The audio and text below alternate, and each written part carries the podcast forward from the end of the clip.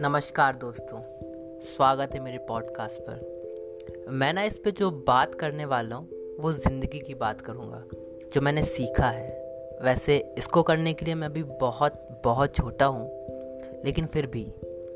तो मेरी ज़िंदगी का ना एक मूल मंत्र है, जो भी हम दोस्ती रखते हैं या रिलेशनशिप रखते हैं, किसी भी प्रकार का, चाहे वो दोस्ती का हो, चाहे किसी का भी हो तो उसमें ना हमारी दोस्ती के बीच कितने भी मतभेद हो जाएँ, लेकिन कभी भी मनभेद नहीं होना चाहिए।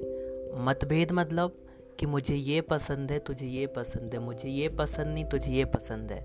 तो ये होता है मतभेद, और मनभेद होता है जो दिलों की कड़वाहट होती है। तो दोस्ती में ना, दिलों की कड़वाहट नहीं होनी चाहिए, मतभेद कितने भी हो जाएँ।